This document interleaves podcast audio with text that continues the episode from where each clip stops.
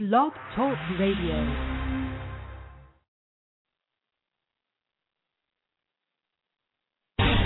Angel Sport, Bebo's Barbecue y The Call Aesthetic presentan Béisbol y mucho más. Un programa variado sobre el béisbol de grandes ligas, béisbol profesional, béisbol AA, boxeo, golf y ligas infantiles y juveniles. Comentarios, entrevistas con los que hacen la noticia. Con sus anfitriones Arnold Palillito Santiago, el mago de las estadísticas y el ex Grandes Ligas, José Rafael Palillo Santiago. Y ya con ustedes, béisbol y mucho más.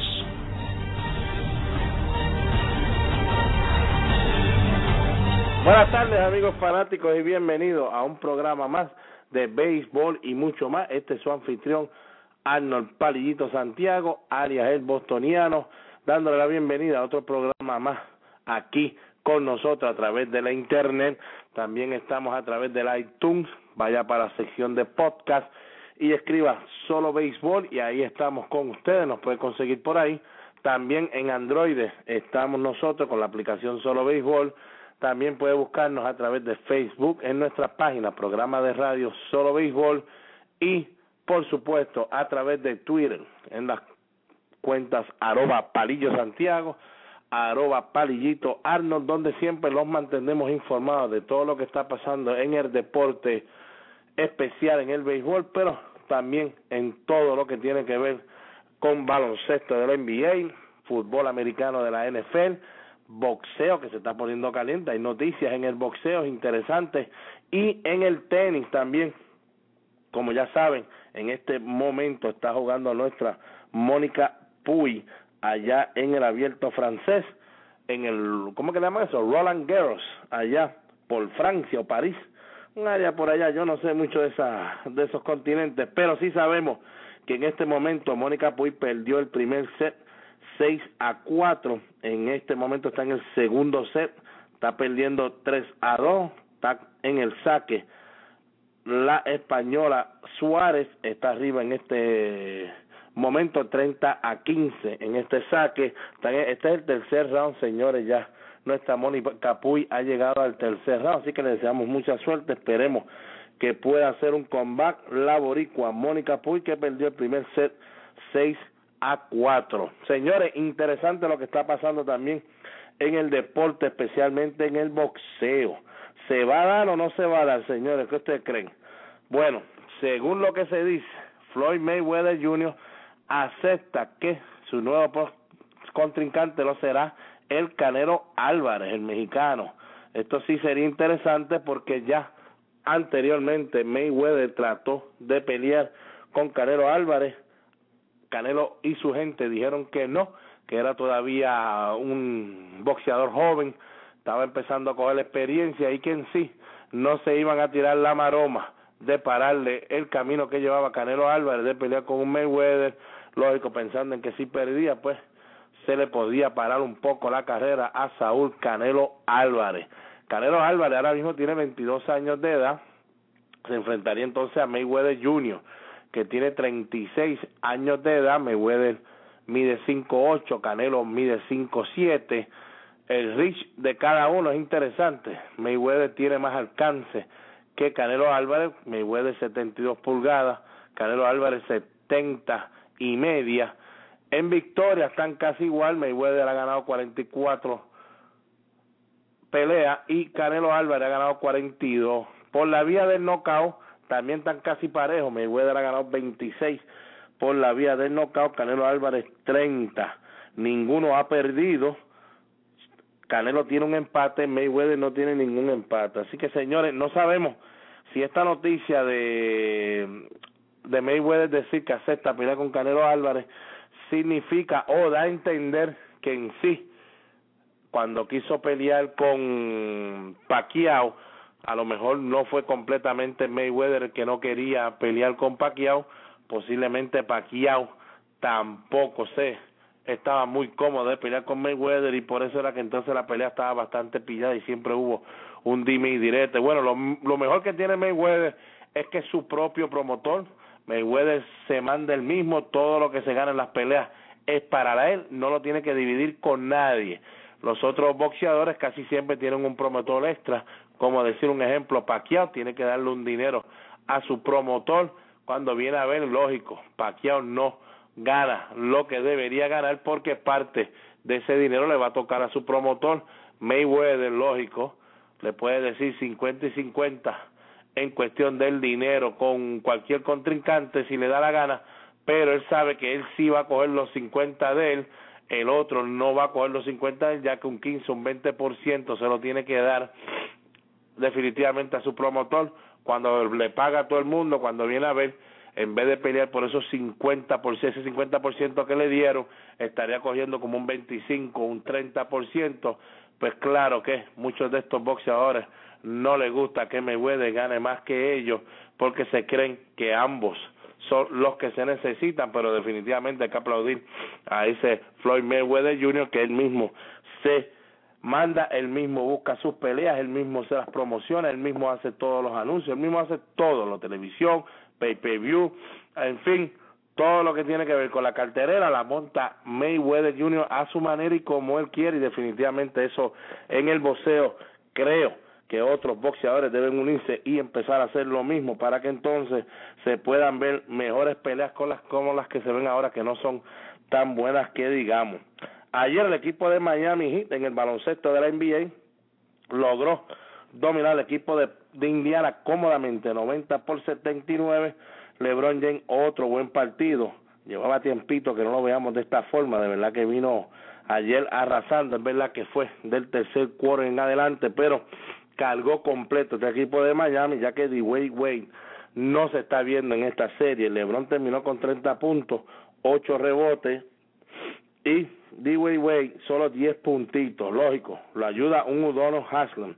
Haslam solamente hizo 9 tiros del campo, encestó 8 de ellos en 25 minutitos, 16 puntitos. Lo que hizo fue abrir el camino para LeBron James cuando Udana Haslam o el mismo Chris Anderson que es el que le llaman el pájaro, el bird, cuando esos dos jugadores se mantienen adentro con, con LeBron James y LeBron James pasándole la bola a ellos y ellos no fallando, definitivamente que los convierte en ese equipo bien duro para vencer, porque entonces pueden venir y hacer el double team que le hacen a LeBron y LeBron entonces pasarla a uno de ellos o a cualquier otro que esté abierto para entonces estar y se hace más difícil poder tú ganarle ese equipo de Miami. Indiana, como siempre, un juego bueno, un juego malo, un juego bueno, un juego malo.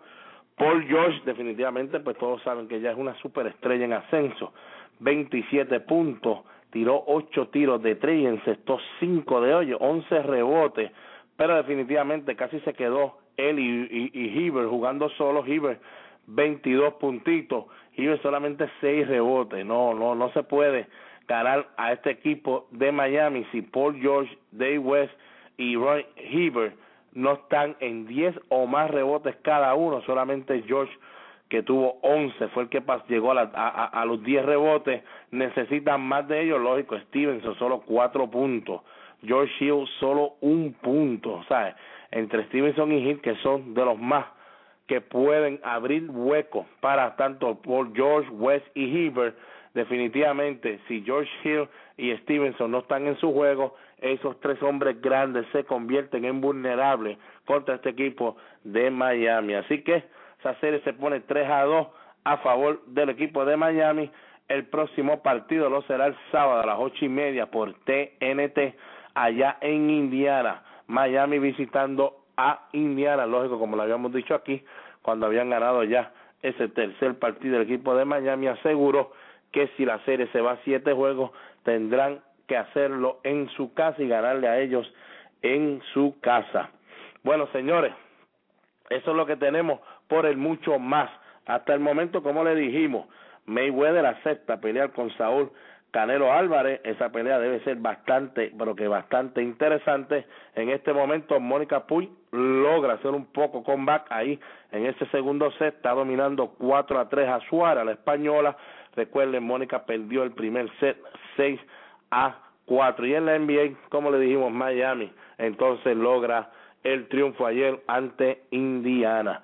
Bueno, señores, en el béisbol de las grandes ligas, muchas cosas que pasaron en el día de ayer. Primero que nada, el equipo de Boston anunció que Félix Dubrón será el abridor este sábado ante los Yankees de Nueva York. Como todos saben, todo fue movido debido al problema de Clay Buchholz. Buchholz ya dice que se siente muy bien. Entonces, Clay Buchholz fue anunciado para lanzar el domingo, luego que tiró un bullpen el jueves allá en Filadelfia y se sintió bastante bien. John Lester también fue movido, entonces John Lester estará lanzando el partido de esta noche. El equipo de Kansas City nombró interinamente al Hall of Famer George Brett como su coach de bateo. Señores, no sé cómo este equipo de Kansas City tenía al coach de bateo que tenía, fue coach mío cuando estuve ahí en Liga Menor, también Andrés David, que era el asistente de él. Definitivamente saben enseñar en cuestión de los peloteros jóvenes, pero definitivamente para mí nunca han sido al nivel de grandes ligas para estar allá arriba capacitados. Este y para allá señor hay que saber de béisbol hay que saber del bateo hay que saber de la mente. Ellos solamente de verdad si usted le da peloteros jóvenes peloteros posiblemente de doble A clase A triple A son tremendos coaches pero definitivamente se veía venir que necesitaban ayuda ese equipo de Kansas City en algún momento dado en cuestión del bateo y aquí llega la prueba de que con ese problema van a usar a George Brett y George Brett pues los conoce desde hace tiempo. Cuando estuve yo con el equipo de Kansas City en Sprint Training George Brett va parque a parque va hablando contigo te habla contigo como si fuera uno del equipo de Grandes Ligas nunca está escondido siempre está hablando de bateo siempre está hablando del béisbol y hablando mucho de lo que significa estar uno preparado tanto en el banco como cuando está jugando regular el equipo de Oakland Joenny Céspedes sigue haciendo de la suya, tenía un hitting streak de 11 juegos consecutivos. En ese hitting streak, el equipo de Oakland 10 y 1. Algo tiene que hacer el equipo de Oakland porque está de verdad esperando que Joenny Céspedes lo haga todo. Este año el equipo, cuando Joenny Céspedes está jugando con, en el line 26 y 14, y cuando él no está en el line 5 y 10. Así que mientras no esté Josh Reddy, que tuvo el año que tuvo, que sabemos que no lo va a tener otra vez, porque no es esa clase de pelotero. El año pasado eso fue de la un, un año de suerte, como decimos, porque definitivamente lo que vimos aquí en Boston por cuatro años de Josh Reddick jamás y nunca era esa clase de pelotero. También vimos ayer a Travis Wood, el lanzador zurdo del equipo de los Cachorros de Chicago. Increíble como está este muchacho luciendo. Ayer conectó Grand Slam para ayudar a la victoria de su equipo y lograr también su victoria número 5. Es increíble porque el equipo de los Colts no veía un lanzador conectar un Grand Slam desde el, mil, desde el 2008 cuando Jason Marquis lo logró para ellos. Pero lo interesante de esto es que los lanzadores del equipo de los Cubs en el mes de mayo tienen 19 carreras remorcadas en total y el tercer bate del equipo tiene 17 en el mes de mayo y los que han bateado cuartos en el equipo en el mes de mayo solamente tienen 14 remorcadas. Así que no es nada bueno tú decir que los lanzadores de tu equipo están produciendo más que tu tercer y cuarto bate, por algo entonces el equipo de los Cubs está en la posición que se encuentran ahora mismo. Por otras noticias, el equipo de los Yankees hace oficial la fecha donde estará entonces firmando a el japonés, ¿se recuerdan? Hideki Matsui. Lo estarán firmando por un día para que entonces sí, Hideki Matsui pueda retirarse como todo un yanquista, como digo yo, en la palabra que uso en Facebook y Twitter. Eso será el julio 28 y definitivamente se merece retirarse como un yanquista. Hideki Matsui, quien fue el héroe de esa serie mundial y jugador más valioso del 2009, la última que ganaron el equipo de los Yankees. El equipo de Atlanta decidió enviar para asignación al tercer avance dominicano Juan Francisco para darle más juego, lógico, a Chris Johnson que estaba bateando 3.46. Francisco, 5 cuadrangulas, 16 remolcadas, 2.41 de promedio. El único problemita de Francisco, un 2.87, un base por cene. Hace demasiado, pero que demasiado de swing, no le gusta envasarse mucho y parece que el equipo de Atlanta prefirió entonces darle la oportunidad a Chris Johnson, que para mí lo debieron haber hecho un poquito más adelante, no ahora, creo que le podían dar a Francisco posiblemente un mes más, ahí un bateador que tiene fuerza, darle un poquito de valor y entonces buscar un cambio por Juan Francisco, pero las cosas en Atlanta, mientras más migan mirando ese line se ponchan demasiado, tienes un Dan Ogla bateando un y pico, tienes un Villeyoto bateando un y pico, tampoco puedes entonces darle mucha oportunidad a un bateador más como Juan Francisco a ver qué puede lograr porque también se poncha demasiado. Tremendo duelo ese de ayer, ¿ah? Dan Haren versus Brady García, ¿quién lo diría? García, ocho entradas, tres hits nada más, seis ponchos, un hombre que fue dejado libre por el equipo de San Diego luego de sprint training porque la bola ni llegaba en sprint training, el mago le vamos a decir a Freddy García. Dalen Haren también, no no es ese pitcher que, que, que estamos acostumbrados a ver cuando estaba con el equipo de San Luis, con el equipo de Oakland, que tiraba como las 93, 94 millas por hora, pero pichó siete entradas y un tercio, permitió dos carreras, pero qué juegazo, jamás y nunca pudiéramos ver eso que estábamos viendo anoche y decir que esos dos lanzadores era por lo menos el matchup de la noche. Así que vamos a ver qué le depara el futuro para Freddy García. También vimos a un Jacob, Jacoby Ellsbury del equipo de Boston. Al fin lo vemos robando bases. Se robó cinco bases ayer para establecer el récord de la franquicia de los Medias Rojas de Boston. Como saben, este equipo, que es un equipo de muchos años en el béisbol, lamentablemente nunca cuenta con jugadores de buena velocidad, pues porque está ahí el Green Monster cerquita, pues entonces se basan en batear dobles y tratar de conectar cuadrangulares. Ellsbury por fin ayer logró robarse esas cinco bases. El último que se robara cinco bases lo fue Dexter Fowler del equipo de los Colorados de Rocky en el 2009, pero ese 2009, antes de Fowler también, estableció el récord Carl Crawford, la, increíblemente, pero Carl Crawford lo hizo en contra del equipo de Boston, se robó seis bases y ese sigue siendo el récord, pero de toda la Grande Liga, pero por lo menos Ellsbury ya tiene el récord de la franquicia del equipo de perdón, del equipo de Boston. El equipo de San Francisco logró vencer al equipo de Oakland cinco carreras por dos. Romo salvó el 14 de la temporada y lógico, evitaron la barrida del equipo de Oakland a San Francisco, que de verdad no hubiese sido nada bueno de ver eso. El equipo de Atlanta, Mike Minor, logra su séptima victoria, tiene 7 y 2 con 2.48 derrotando al equipo de Toronto 11 carreras por 3. En ese partido, Ari Dickey, que el año pasado ganó 20 y perdió 6 con el equipo de los Mets, ganó el Sayón, pierde su séptimo partido de la temporada, tiene 4 y 7, 5 puntos, 18 de festividad. Creo que A.D. que en este momento no puede ni jugar en el béisbol AA de Puerto Rico porque creo que hasta ahí también estarían cogiendo tabla. El equipo de Milwaukee, señores, sigue perdiendo sexta derrota seguida para el equipo de Milwaukee ante el equipo de Minnesota 8 y 6. Carlos, que se lo dijimos aquí, no puede pisarle a equipos de la Liga Americana y para mí debió haberse quedado con el equipo de San Luis con la oferta que le ofrecieron de un año. No la aceptó, ahora tiene Carlos 1 y 6 con 4.37 de festividad.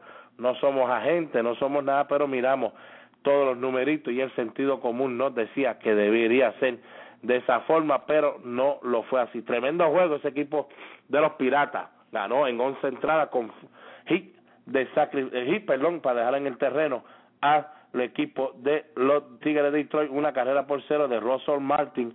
Tremendo juegazo, señora. En ese partido Miguel Cabrera conectó su doble número 400 y es el octavo jugador en toda la historia del béisbol de Grandes Ligas que conecta 400 dobles en solo 11 temporadas. Y por el equipo de Tampa, ya nos había dicho Cheo Molina, que próximamente estaría haciendo debut un buen lanzador del equipo de Tampa, especialmente el latino, pues ya lo vieron, señores.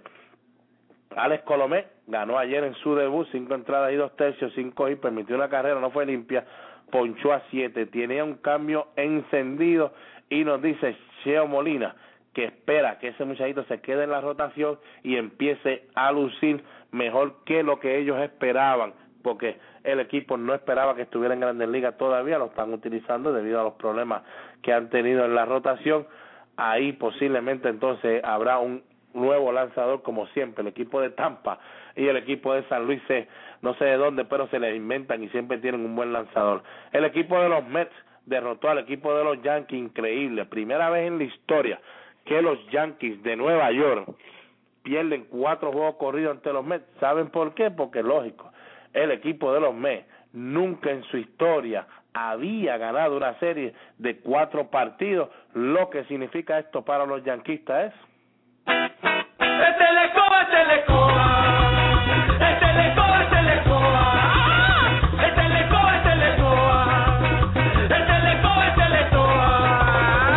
Mamita, ¿qué está pasando? Y tú no sabes por qué. Mamita, ¿qué está pasando? Y tú no sabes por qué. Entonces anda buscando.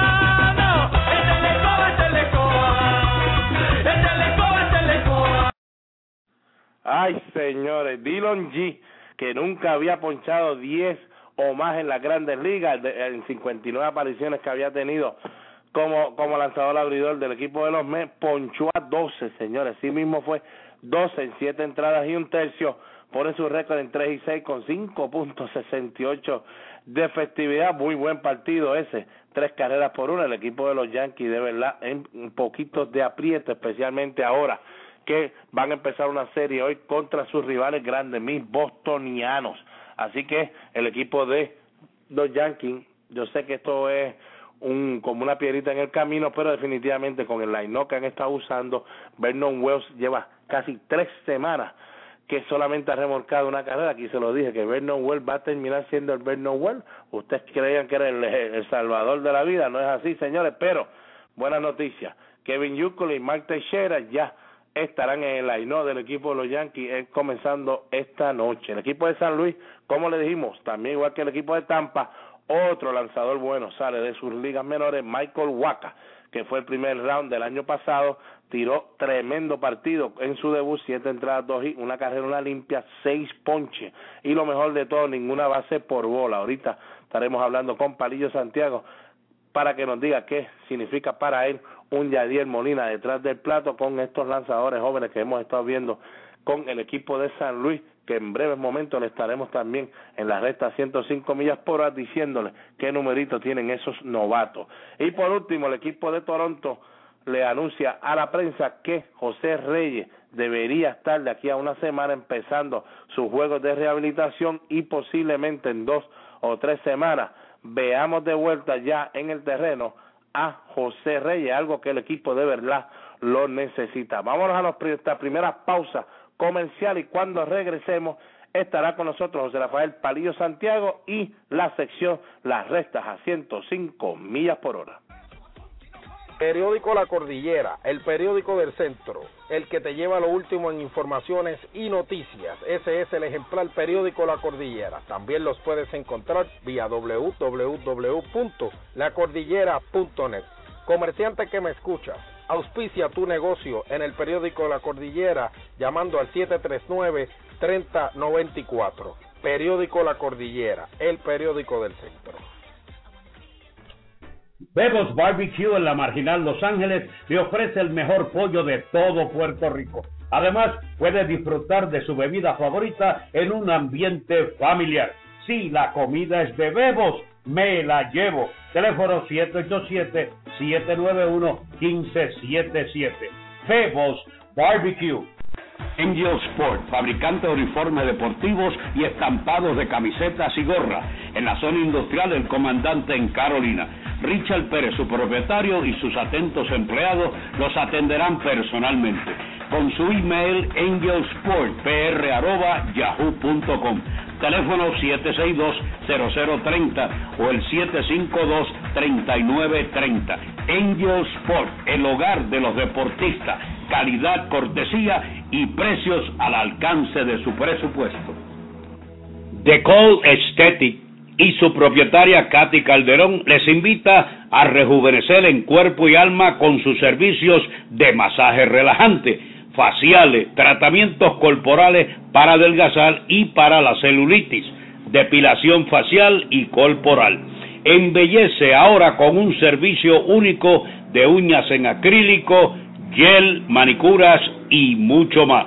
Tenemos las mejores líneas de productos para el cuidado de tu piel. Recuerda, The Call Aesthetic en Vía Mirta DS1 Villafontana en Carolina, frente a Walgreen de Plaza Carolina. Teléfono 787-675-7032. The Call Aesthetic Angel Sport, Bebo Barbecue y The Call Aesthetic presentan Okay, play ball. Strike.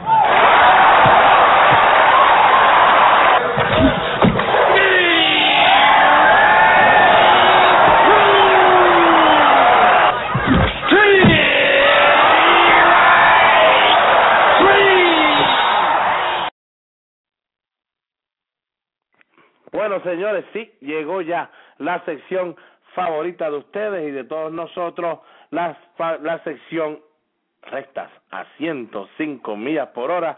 Aquí es la sección donde nuestro José Rafael Parillo Santiago se une a nosotros y estaremos debatiendo algunos temas que usted allá a través de Twitter y Facebook nos deja saber que les interesaría a nosotros pensar de algo que ustedes ven que no sabemos o usted no sabe si es bueno para su equipo, no es bueno para su equipo y cualquier otra cosita. Hoy tenemos unos temas bastante interesantes, pero primero que nada, vamos a darle la bienvenida a ese gran lanzador de grandes ligas, el ex lanzador de grandes ligas, el dirigente de los, Dora- de, los, de los guardianes de Dorado en el béisbol AA, José Rafael Palillo Santiago. Buenas tardes, Palillo. Buenas tardes, Arnold. Un cordial saludo a todos los buenos amigos de béisbol y mucho más. Hoy, nublado, lloviendo de nuevo, no sé lo que está pasando estos meses de lluvia.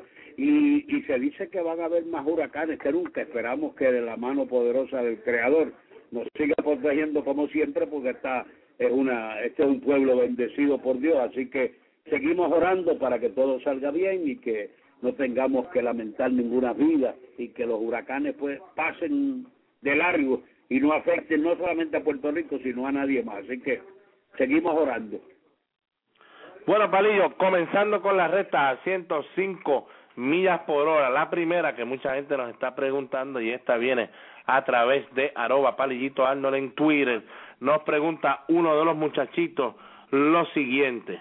¿Por qué Yadier Molina tiene tanta suerte o es que Yadier Molina es tan bueno que puede lograr que los novatos del equipo de San Luis, por lo menos en la rotación, luzcan como están luciendo. A este momento, Palillo, tiene a un Shelby Miller con 31 entradas y dos tercios, 1.99 de efectividad. Tyler Lyons, 14 entradas, 1.29. Seth Maness, 12 entradas y un tercio, 2.19. Trevor Rosenthal, que todavía se considera novato, 12 entradas y un tercio con punto cero. Y ayer vimos a Michael Waka, 7 entradas y 1.29 de efectividad. Palillo, Yadier Molina, ¿tiene que ver con la rotación del equipo de San Luis o es pura casualidad? bueno esa es una pregunta que se cae de la mata la verdad que cuando tú tienes un receptor y yo hablo en, en carne propia porque yo tuve la grandísima dicha cuando era lanzador que tuve a José Enrique Montalvo en Puerto Rico con los senadores de San Juan, tuve también a, a Johnny Bench cuando joven con los senadores de San Juan, y en Grande Liga tuve la oportunidad eh, de tirar también con Elston Howard, esta gran estrella del equipo de los Yankees que luego pasó a Boston, y yo pude lanzar, tuve la dicha de, que él me recibiera en Boston. Y esto no es suerte. Señores, cuando usted tiene receptores del calibre de Yadiel Molina, de los José Enrique Montalvo, Elston Howard, Johnny Bench, mire, se le hace tan, tan fácil lanzar, porque si en alguna ocasión yo eh, chequeé y le dije que no, alguno de estos fue muy poco. O sea, lo que él te pone ahí, los dedos, eso es lo que tú vas a hacer. Lo que él te diga dónde poner la bola, bajita, afuera, adentro, alta, tú haces y sigues el ritmo de esto. Yadiel Molina no es suerte, señores. Él sabe lo que está haciendo y además de que eso, Yadier es un hombre que si es softball, él se va a entregar en softball, aunque no sea, eh, aunque sea jugando este, el, el pelota de campo. Lo de él es el béisbol, él vive el béisbol, él vive todo lo que sea los deportes, pero cuando se tira al terreno lo va a entregar todo. Eh, un muchacho joven que tú dirías, bueno, con el dinero que está ganando, pues debe eh, este, muchacho aguantarse un poquito, no cachar tanto, porque ya su vida está asegurada. No, no, él no es así. Él quisiera cachar los 162 juegos si es posible y pues uno va a tender a lastimarse y él dice, yo me puedo lastimar palillo hasta bañándome, hasta ahí en la bañera yo me puedo lastimar, así que si me lastimo jugando es lo que yo siempre he querido hacer y, y si algún día me pasara algo, que sea en el terreno de juego. Esa es la clase de individuo que es Yadiel Molina. No es suerte, tiene el talento, tiene la capacidad y todo lo que tú tienes que hacer cuando lanzas con un receptor como él es seguirlo y hacerle caso. Bueno, estoy con Palillo, jugué con Yadiel Molina, lógico, buenos amigos que somos, sé cómo bregas Yadiel Molina y usted en su casa, solamente con ver el clásico mundial y ver la rotación y los lanzadores que nosotros contamos en Puerto Rico y ver hasta dónde llegamos, Palillo, mientras muchos nos daban definitivamente que no podíamos llegar a ningún lado debido a los lanzadores que teníamos, especialmente cuando cayó Javier Vázquez, se sabía que Javier Vázquez no iba a lanzar, Héctor Santiago tampoco iba a lanzar, muchos dijeron, ¿qué tiene Puerto Rico entonces ahora? Yo sí le dije a todo el mundo que lo más que me preocupaba, preocupaba eran los brazos abridores, no tanto los relevistas, pero como quiera, teníamos problemas grandes en un área del, del, del, del picheo y definitivamente que Yadier Molina demostró que él puede cargar cualquier rotación, por lo menos palillo, en un tiempo razonable, porque tampoco podemos esperar que estos lanzadores novatos del equipo que no tiene talento tampoco lo va a ayudar demasiado. Tú tienes que tener tu talento también para que él pueda ayudarte. Pero yo era de los que pensaba también que el equipo de Puerto Rico no pasaba de Puerto Rico. Yo lo pensé de esa manera por lo que acabamos de decir. Si no hay picheo pero la verdad fue que Yadiel se echó arriba ese picheo puertorriqueño y llegamos donde llegamos por tener un cache como Yadiel todo el mundo se fue hizo su trabajo pero el crédito yo diría el 85% recae sobre Yadiel que hizo un trabajo brillante con ese cuerpo monticular que no era una cosa del otro mundo de Puerto Rico. Y a principio, lo gran, la, la, la grandeza que podemos decir de Yadiel Molina, a principio cualquiera le podía dar agua a Yadiel Molina. Yo diría que esos primeros tres años en las grandes ligas, Yadiel Molina hasta en el 2006 batió 2.16. De verdad que cualquiera le podía dar lado palillo, pero en los últimos años es un jugador completo. El año pasado batió 3.15, 22 cuadrangulares, 76 remorcadas, 505 turnos al bate, palillo. O sea que es como estábamos hablando aquí, juega todos los días, si lo deja este año está Mike Martini peleando también con él porque quiere que descanse un poquito más. Yadiel ahora mismo Palillo está segundo en bateo, bateando 3.53 con tres cuadrangulares, 27 remolcadas. O sea, que no es que solo él te va a ayudar detrás del plato, es que tú como lanzador sabes también que el hombre es una bujía, porque ofensivamente te va a ayudar. O sea, lo que diga de ayer yo lo voy a seguir porque también ofensivamente me va a ayudar. Bueno, yo te voy a decir una cosa. Tú recuerdas que en pasado programa yo te había dicho, le había dicho a todo el público, lo más importante para un jugador es saber que vas a jugar todos los días y que tu posición está segura. No hay nada que te dé más deseo de seguir produciendo que saber tú que vas a jugar todos los días, no importa lo que pase, y que tu posición está asegurada. Yo jamás ah, no, creí que él mejorar ofensivas de, de 2.30, 2.20 que bateaba hasta 300 y pico que ha bateado los últimos años. No, definitivamente, definitivo. Bueno, Palillo, la gente quiere saber, pasando aquí a la segunda recta, a 105 millas por hora, que ustedes saben que a veces la bateamos más rápido que otra. Pues esta es un poquito, como dice Palillo, resta en cambio, como dicen aquellos. Ahora mismo se encuentran en tercer lugar, esto viene a través de nuestro Facebook, programa de radio Solo Béisbol. La preguntita es la siguiente. El equipo de Colorado se encuentra ahora mismo 28 y 26 a dos juegos y medio de esa primera posición. Han perdido los últimos dos partidos de ellos. Mucha gente, Palillo, quiere saber si este equipo de Colorado este año podría terminar segundo o por lo menos entrando en uno de los wildcards. Bueno, es un equipo frío y caliente, o sea, es difícil eh, pronosticar qué puede hacer un equipo como ese, porque tiene su racha de tres o cuatro victorias, pero luego tiene una racha de cinco o seis juegos perdidos. O sea, no es consistente, no es un equipo consistente, juega muy bien en su parque, eh, el parque está a la perfección para ellos, pero fuera de su parque no es el mismo equipo. Así que eh, yo no creo que, que ellos tengan oportunidad de, de, de por lo menos entrar en el wild card. Bueno, estoy con Palillo Santiago, aquí también lo habíamos dicho antes. Yo tampoco los veo entrando en el wild ni tampoco los veo terminando segundo en esa división que va a estar bastante fuerte cuando llegue agosto, pero sí les veo por lo menos ganando sobre, yo diría, Palillo, unos 83, 84 partidos. Jorge de la Rosa, 6 y 3, 3.16 en esa, en esa rotación. Juan Nicasio, 4 y 2, 4.79. Y definitivamente ese resurgir de Tyler Chatwood, que no se esperaba mucho de él, 3 y 0 con 2.12 de festividad. Pero lógico, no sabemos por qué, pero en su casa batean demasiado, juegan demasiado, pero en la carretera se les va cayendo el bate. Los únicos que son bien productivos adentro y fuera del Parque de Colorado, Troy Tolo Whisky 335, 12 cuadrangulares, 43 remorcadas, Carlos González 309, 13 honrón, 34 remorcadas, pero Winning Rosario fuera de Colorado no es el mismo bateador, definitivamente ya Tohelton no es aquel bateador, por eso es que ahora está bateando solo 2.19 en tercera base, con todo eso que tienen al Boricua, no la han arreglado jugando ahí, el novato todavía no es el pelotero que está listo para explotar en grandes ligas, hay que darle más tiempo. A no la han arreglado, pero han llevado mucho tiempo ya Palillo con problemas en esa tercera base, Michael Cadayer bateando 3.45, 8 horrón, 31 remorcadas, pero definitivamente cuando tú juegas en tu casa para 16 y 11 y en la carretera para 12 y 15 vas a tener muchos problemas y esto es un problema que yo ya no he tenido por años. El picheo, solo tres, tres o dos buenos abridores. Señores, Palillo Santiago y yo decimos lo mismo.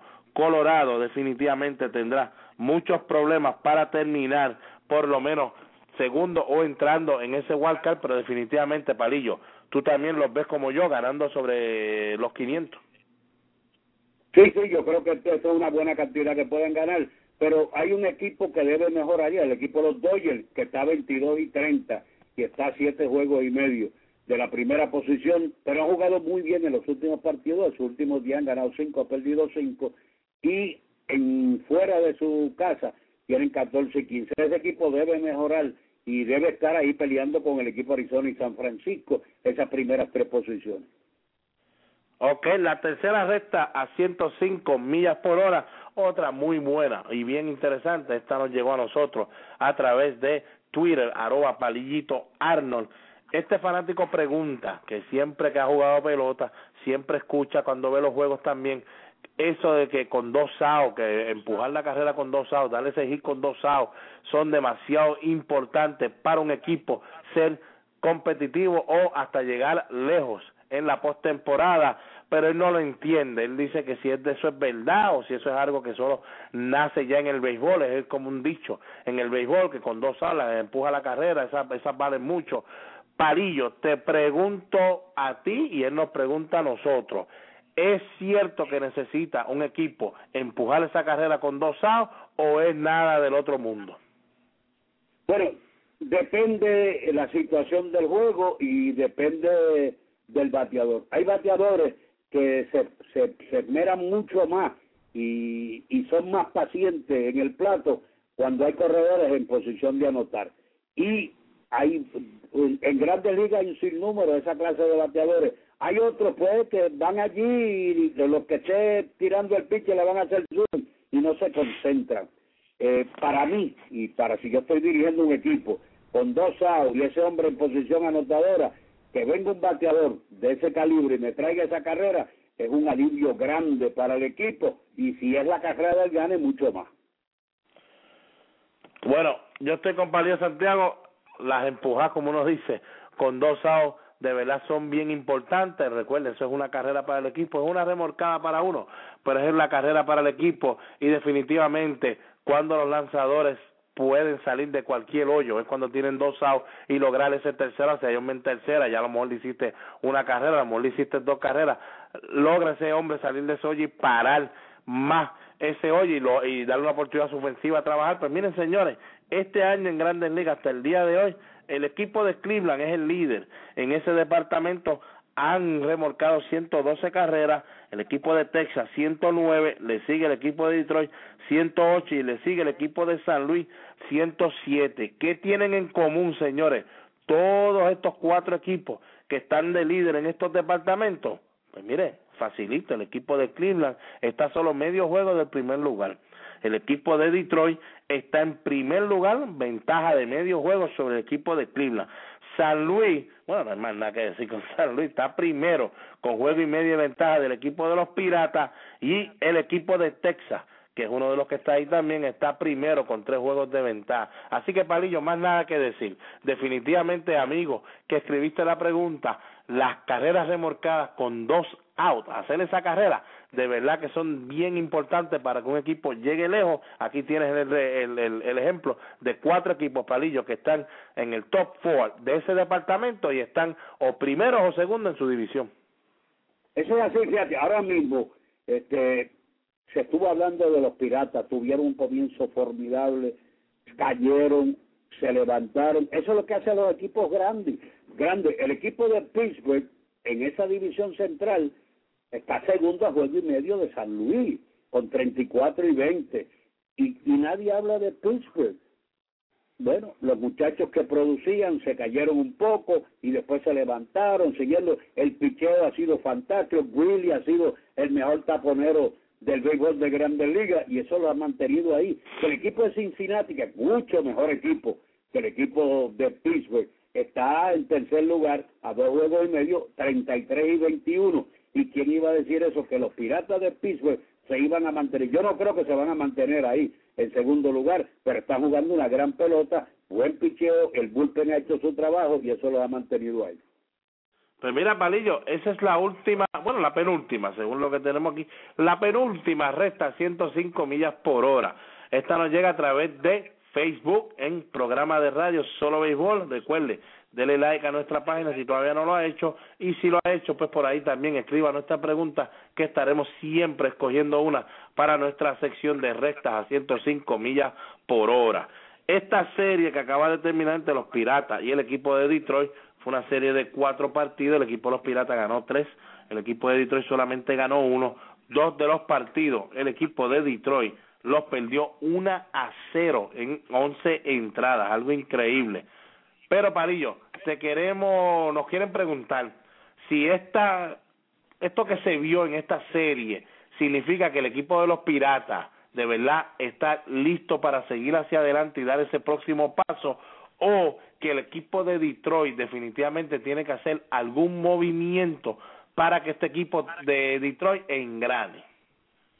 No, yo creo que el equipo de Detroit está casi completo. Es cuestión de alguna piececita, poca cosa que le haga falta, pero es un equipo completo, buena ofensiva, buen picheo, buen banco, a pesar de que Verlander no ha sido el mejor lanzador en estas últimas semanas, pero es un tipo que tiene el talento y, y, y, y para mejorar seguida, así que no debe preocuparse el que Belanger ha tenido esos problemitas eh, el otro lanzador y los que tienen, pues han hecho un trabajo brillante. El equipo no debe tener problemas. Sí, no creo que los piratas se vayan a mantener en esa segunda posición. Bueno, yo estoy en la misma. El equipo de Detroit pues se encontró con un equipo de los Piratas que está jugando bastante bien, acuérdese, estaba también en la Liga Nacional, no tienen el uso del bateador designado, por lo menos el equipo de Detroit no pudieron usar un Víctor Martínez y definitivamente fue la clavo, ahí viste en el clavo que era la otra cosa que te a poner que jugaron en el Parque Nacional y no se usó el designado.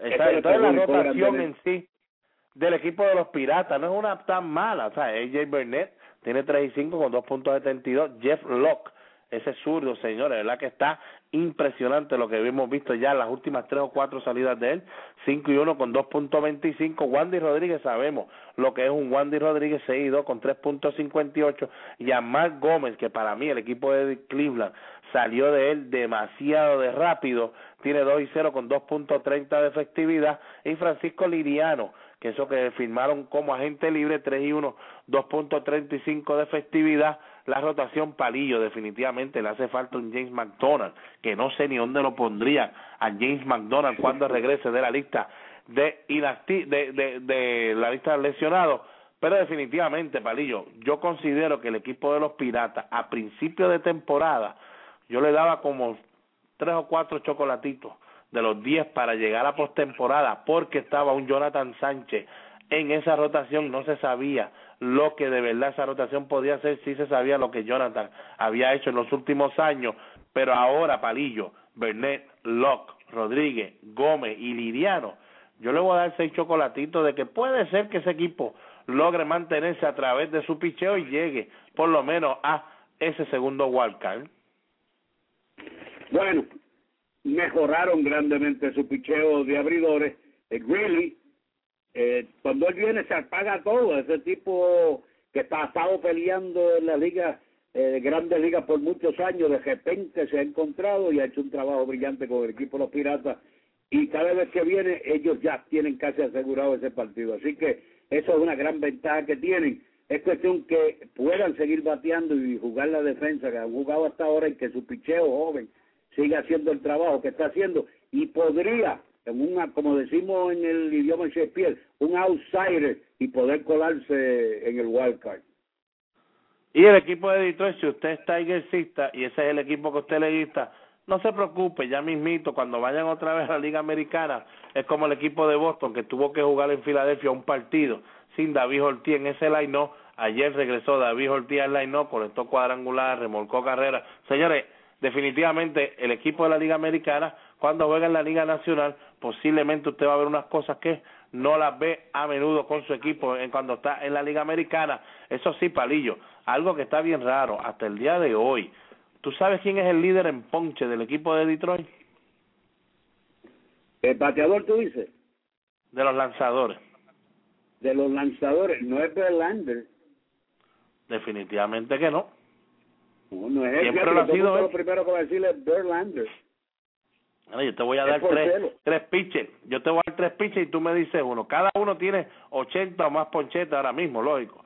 Max Scherzer, Aníbal Sánchez y Justin Verlander. Aníbal Sánchez uno y Max Scherzer es el otro. Y el tercero es Verlander. ¿Ves? Estás casi casi. Aníbal es el primero con 89, Verlander el segundo con 82 Scherzer tercero con 81. Pero, ahora viene lo lindo. ¿Sabes quién es el líder de festividad? Te voy a dar tres nombres. Uno de ellos nada más está menos tres de festividad. Los demás están sobre los tres puntos de festividad. El primero, Doc Fister, Aníbal Sánchez o Rick Porcelo. Uno de ellos tiene dos puntos de de festividad y no te di el nombre de Justin Verlander. No, no, me dijiste Porcelo, Scherzer, ¿quién fue el otro? y Aníbal Sánchez. No, Aníbal Sánchez, Scherzer y Porcelo. Debe Uno de ellos tiene 2.79. ¿Quién fue? Porcelo, ¿no? No, Aníbal Sánchez, 2.79 de festividad, Porcelo tiene 5.29.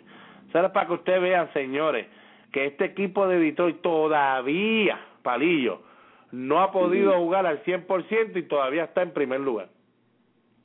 Es que estoy fuera de la computadora. Tú me estás al lado de la computadora. Eso me estás matando a mí. Ah, no, porque parece que te está aquí con, con el estadístico. Pero, Palillo, esto no es una recta a 105 millas por hora, pero es algo que tenemos que discutir, Palillo. Que esto Empieza... de Angel Sport, donde usted hace los mejores ah. uniformes. Bebo Barbecue. Si la comida es de Bebo, me la llevo. Y de Cole Static donde usted entra como Frankenstein y sale como Roy Hodgson. Imagínense si ahí lo ponen nuevo. La belleza está ahí en The Call Estética. Así que vaya por allí y dígale que lo escuchó en el programa de solo en nosotros, el béisbol y mucho más.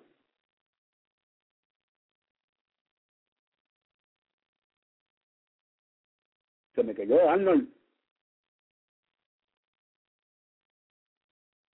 Arnold, se cayó la llamada.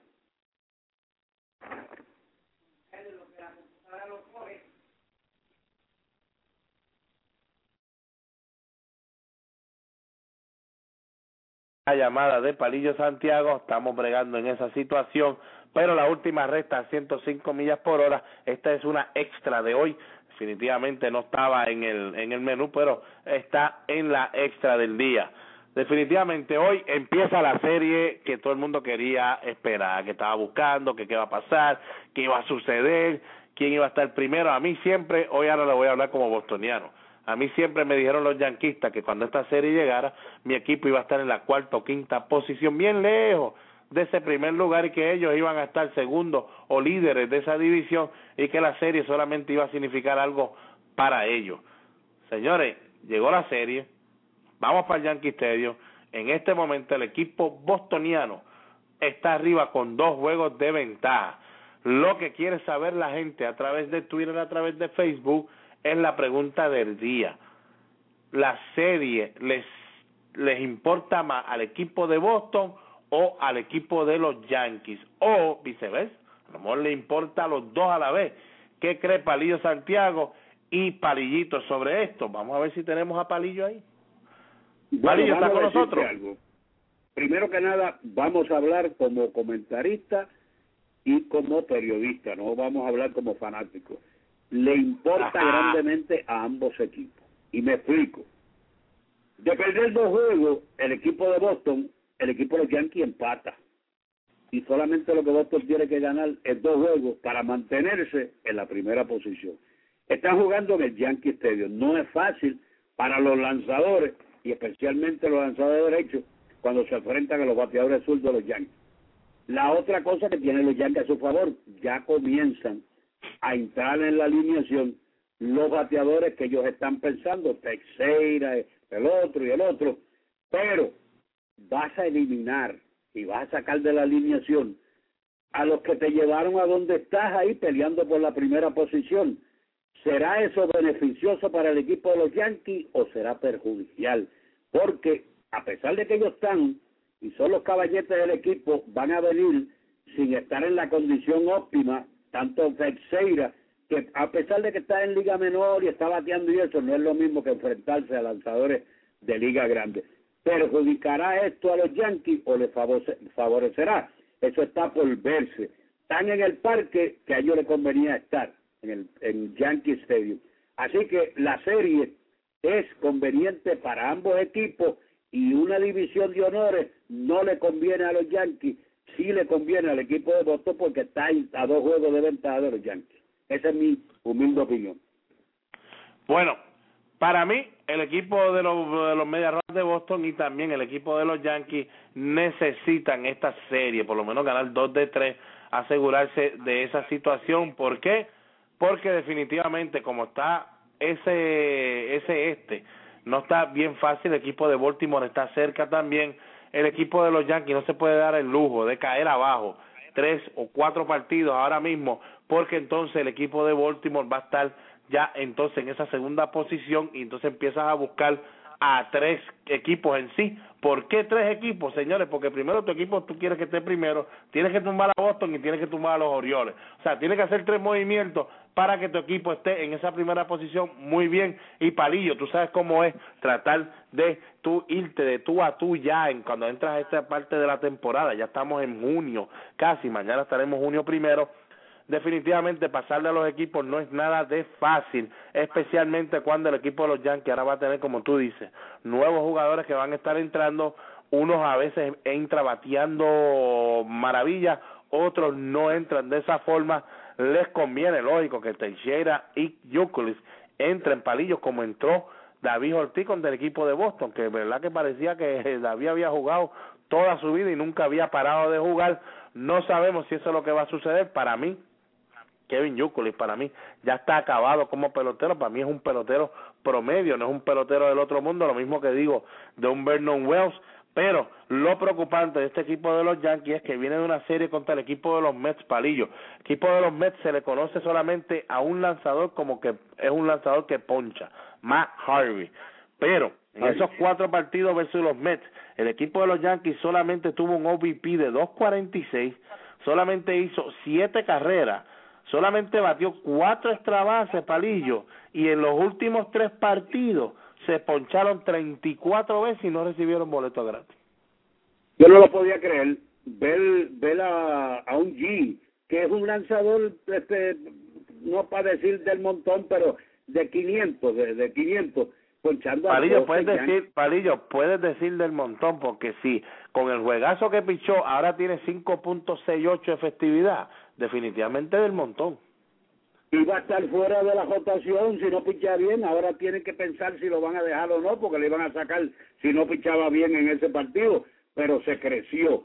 tenía un slider increíble, eh, también eh, usó ambos lados del plato muy bien, adentro, afuera, con su curva, su cambio y su recta, y no parecía el G que yo había visto antes, así que eh, estuvo en su mejor momento y para desgracia de los Yankees fue contra los Yankees.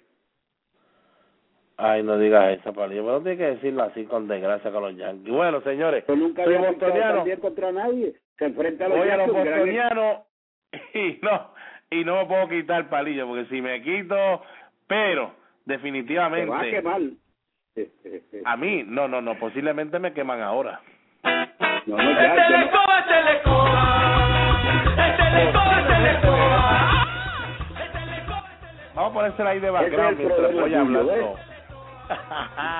saludos, Clodelmi, saludos, Yamil, saludos, Mayito, y saludos todos los yanquistas que con mucho amor siempre están pensando en mí. ¿Verdad, Yexaira? Que ayer me escribiste un mensajito diciendo, te estoy velando, ah, velando no, que ya sabía vi, que cuando vi sí. que cuando los me dieron el tercer out, el palillito Santiago estaba gozando. Ella tiene toda la razón porque me conoce ya, eso es así.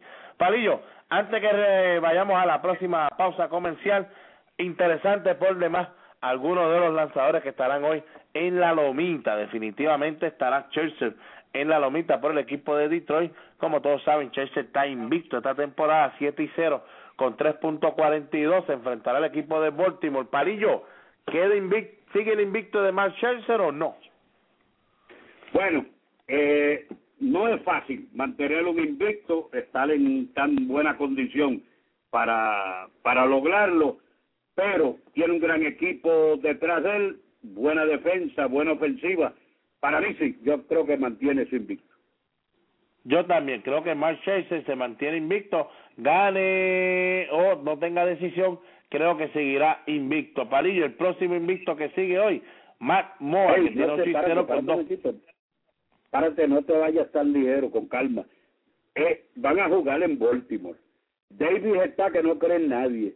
Ahí los bateadores le dan un poquito atrás a la bola a los zurdos y la sacan por el desfile. Ahí la bola camina y ahora, especialmente en este mes de julio, cuando el sol está más calientito, la bola camina ahí muchísimo. Así que no es un parque seguro para ningún lanzador de tratar de mantener al contrario con dos o tres carreras. Yo creo que mantiene el invicto, pero van a, se van a hacer carreras en ese juego. Bueno, por eso que Palillito dice que o sea, que se va a quedar invicto aunque no tenga decisión, sigue invicto, así que eso podría pasar, pero más Moore contra el equipo de Cleveland 8 y 0, 2.21 de efectividad, Palillo. ¿Sigue el invicto de Matt Moore o no? Se los come vivo Moal. Todos esos zurdos que tiene el equipo de Cleveland, que son los bateadores de poder, frente a un zurdo que es excepcional, Moal no pierde hoy. Ok, seguimos. Yo yo ya había dicho aquí a la recta 105 millas por hora anteriormente cuando tenía 7 y 0 más Moore, de que para mí él llega a las 10 victorias sin perder. Vamos a ver cómo sigue la situación. Palillo, John Lester se unirá a Clay Buchholz al grupo de 7 victorias. Bueno, es zurdo frente a un equipo de bateadores zurdos que ha tenido problemas con lanzadores zurdos. Entiendo que debe tener un gran juego. Nos debe dar por lo menos seis o siete buenas entradas, que es lo que queremos, y, y debe ganar ese partido hoy Lester. Ok, el equipo de los Dodgers se enfrenta al equipo de Colorado, allá en Colorado. Clayton Kershaw 5 y 3 con 1.68 de efectividad. Palillo, a Clayton Kershaw le hacen dos carreras o menos. Eh, es un parque que se presta para bateadores, pero yo creo que lo va a dejar Colorado hoy, eh, el zurdo Kershaw. Yo creo que por lo menos dos carreras lo más que le puede hacer. Bueno, me voy a ir con cuatro. Yo me voy a ir por arriba. Creo que gana Kershaw, pero voy a decir que le hacen cuatro carreras allá en Colorado. Veamos a ver si tiene suerte el muchacho por allá. Mi roommate pichea hoy, Bartolo Colón, Palillo, 5 y 2 con 3.82 de efectividad. Bartolo, ¿llega a la sexta victoria o no? Eh, Bartolo se va a enfrentar hoy al equipo De los White ver aquí Colón frente al equipo de los Medias Blancas. Los Medias Blancas, es que este es un equipo que a mí me gusta muchísimo y, y los latinos que tiene, pues uno los aprecia mucho, especialmente a- al puertorriqueño. pero cuando tú pierdes frente al equipo de los Cubs de Chicago, que no es un gran equipo, pues yo creo que Bartolo debe lograr su sexta victoria frente a Axelrod, que es frío y caliente, un día viene muy bien, otro día no se sabe, pero el juego es en Oakland, eh, la bola no camina mucho allí en Oakland, así que yo creo que cinco o seis buenas entradas Bartolo debe pichar hoy. Ok, Palillo, pues estoy contigo, creo que debe, debe lucir muy bien Bartolo Colón, tira mucho strike, único que le puede hacer problema es Arandón, pero Arandón está bastante frío, lleva solamente un hit en los últimos 27 turnos. Al bate, se ha ponchado en 15 de ellos, nada nuevo de él, lógico, también puede romper a batear un Arandón en el día de hoy. Bueno, Palillo, esto es lo que viene, vamos para la próxima pausa comercial. Y cuando regresemos, tú nos dejas saber en sí cómo le fue a los Guardianes de Dorado este miércoles pasado y qué estará pasando en el béisbol AA en el día de hoy. ¿Cómo te suena eso, Palillo? Perfectamente bien. Vamos a comercial y después tengo toda la información sobre el béisbol AA. Periódico La Cordillera, el periódico del centro, el que te lleva lo último en informaciones y noticias. Ese es el ejemplar periódico La Cordillera. También los puedes encontrar vía www.lacordillera.net. Comerciante que me escuchas, auspicia tu negocio en el periódico La Cordillera llamando al 739-3094. Periódico La Cordillera, el periódico del centro. Bebos Barbecue en la Marginal Los Ángeles le ofrece el mejor pollo de todo Puerto Rico. Además, puede disfrutar de su bebida favorita en un ambiente familiar.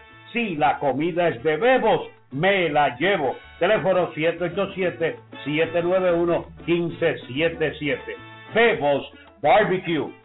Angel Sport, fabricante de uniformes deportivos y estampados de camisetas y gorras, en la zona industrial del comandante en Carolina. Richard Pérez, su propietario, y sus atentos empleados los atenderán personalmente.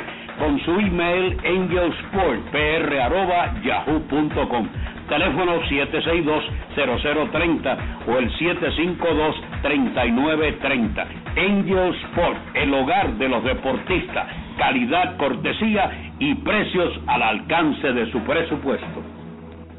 The Call Aesthetic y su propietaria Katy Calderón les invita a rejuvenecer en cuerpo y alma con sus servicios de masaje relajante, faciales, tratamientos corporales para adelgazar y para la celulitis, depilación facial y corporal. Embellece ahora con un servicio único de uñas en acrílico, gel, manicuras y mucho más. Tenemos las mejores líneas de productos para el cuidado de tu piel. Recuerda, The Call Aesthetic en Vía Mirta DS1, Villa Fontana en Carolina, frente a Walgreen de Plaza Carolina. Teléfono 787-675-7032. The Call Aesthetic.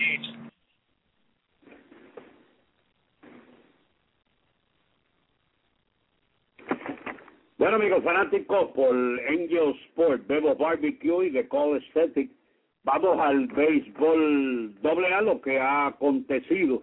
Eh, solamente se jugó un partido el miércoles y el equipo de Dorado, el cual yo dirijo, eh, niveló la serie a una victoria por bando al derrotar al equipo de Vega Alta nueve carreras por cinco. Vega Alta cinco carreras, ocho imparables, cometieron tres pifias, dejaron nueve hombres esperando remolque Dorado, nueve carreras, ocho imparables, no cometieron errores, dejaron seis hombres esperando que este partido lo ganó Eduardo Peña y perdió Félix Quintero y hubo un juego salvado para el ex profesional Juan Figueroa.